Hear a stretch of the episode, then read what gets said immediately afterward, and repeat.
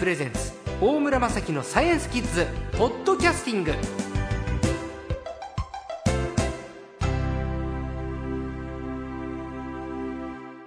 さあ今週の最高もですね前回に続きまして東京大学宇宙船研究所教授の川村誠二先生です。こんにちは。こんにちは。前回難しそうだったんですけどとても腑に落ちるお話を伺ってめちゃめちゃ勉強になったんです僕らは。でえー、その重力波をキャッチした装置これはアメリカにあるんですよね、はい、なんていう会社ですか？会社。会社、装置。これはライゴっていうプロジェクトライゴプロジェクト。はい、はい、で実は川村先生はそこにいらっしゃったんですって。はい。えっ、ー、と私はですねあの日本東京大学で博士号を取得しまして、はい、その後カリフォルニア工科大学にいまして行きましてそのライゴで7年間働いてましたえじゃあこの重力波の研究って何年ぐらい前からやってたんですか？世界では。あえっ、ー、とそうですね。重力波自体はもう1970年以前からやってましたけどこのレーザー干渉計を使ったものは1970年半ばぐらいからです。でも40年ですか始まって。40年かかってやっとキャッチできるって、うん、長い道のりなんですね。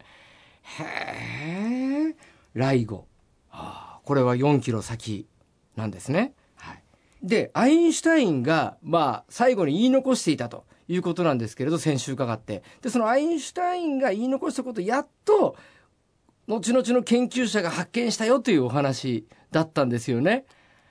はあ、これ、日本の研究者も先生もしっかりですけど、誰もがこれ重力波っていうのを自分でって思ってたんじゃないですか？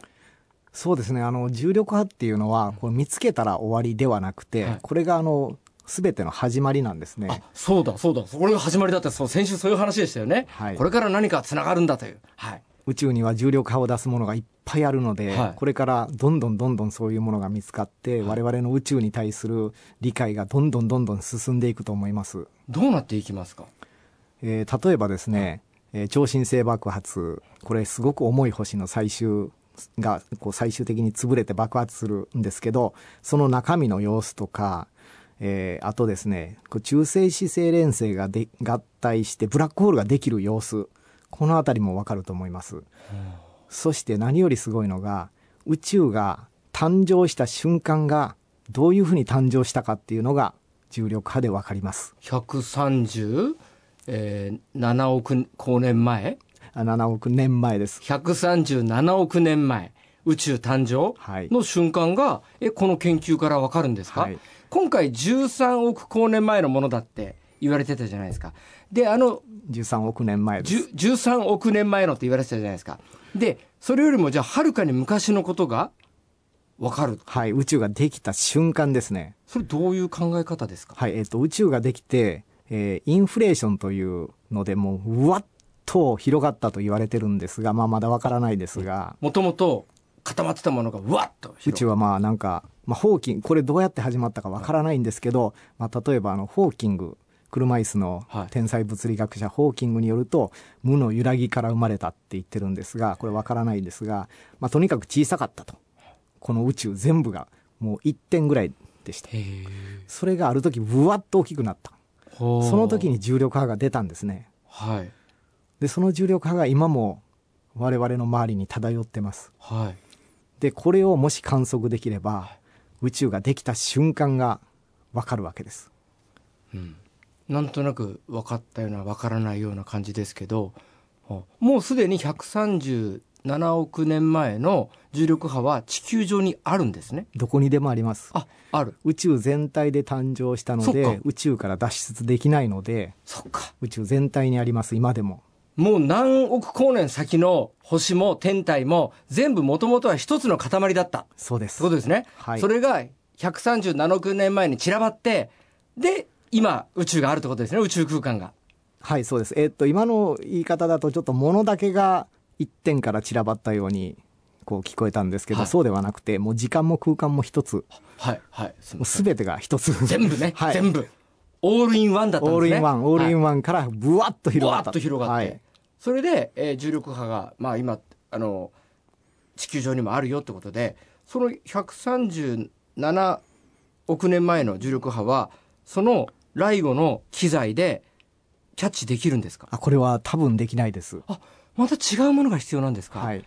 へえ、それ例えばどういう研究これはですすね、今日本で考えられているええ。宇宙に重力波観測器を飛ばす、宇宙に上げる。はい。で、そういうことをやると、えっと、デサイゴって言うんですけど、はいデサイゴを飛ばすと受けられます。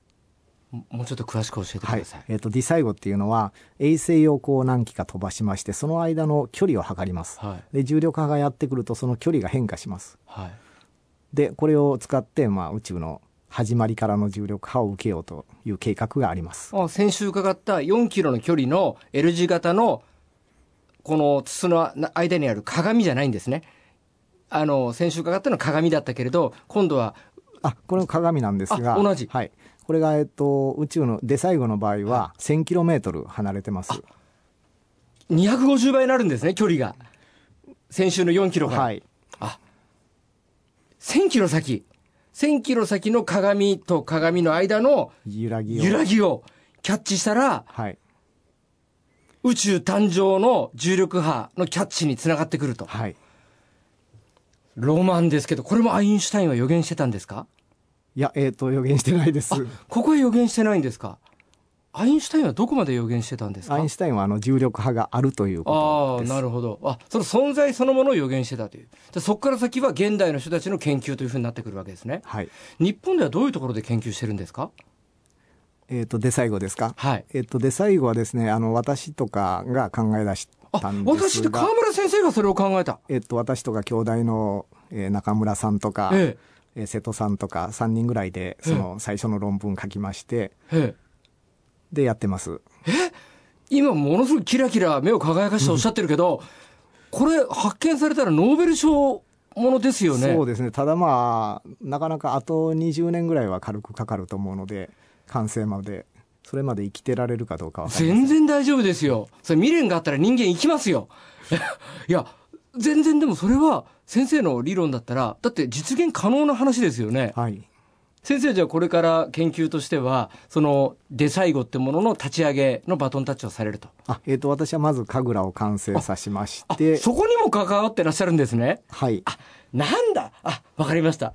神楽を完成させて、はい。それで、あとはあのデサイゴがなんとかこう、軌道に乗るように、こう、援助をしたいと思います。あそうですかでそれは軌道を乗って発見できるまでは20年20年計画もうちょっとかかるかもしれませんが。もうちょっとはあじゃあもう本当今ラジオ聞いてるキッズたちが大人になってお父さんお母さんになってる時にそういえば子供の頃こんなこと言ってる先生がいたなって言ったらそれは河村先生のことだっていうはい。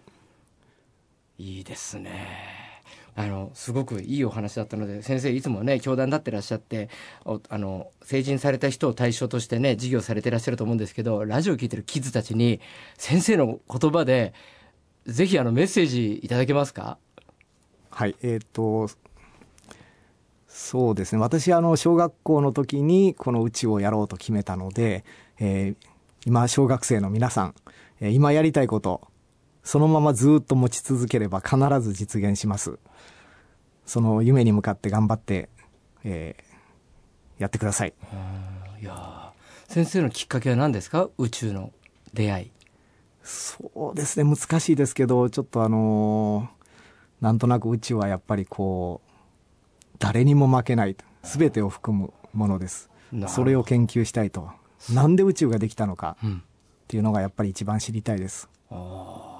ラジオを聞いてくださってるキッズたちはどうですか？お父さんお母さんどうですか？ではなんかとてもいい2週間でした。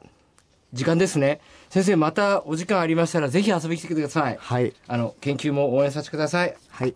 今週の最高は東京大学宇宙船研究所教授の河村誠二先生でした。ありがとうございました。はい。ありがとうございました。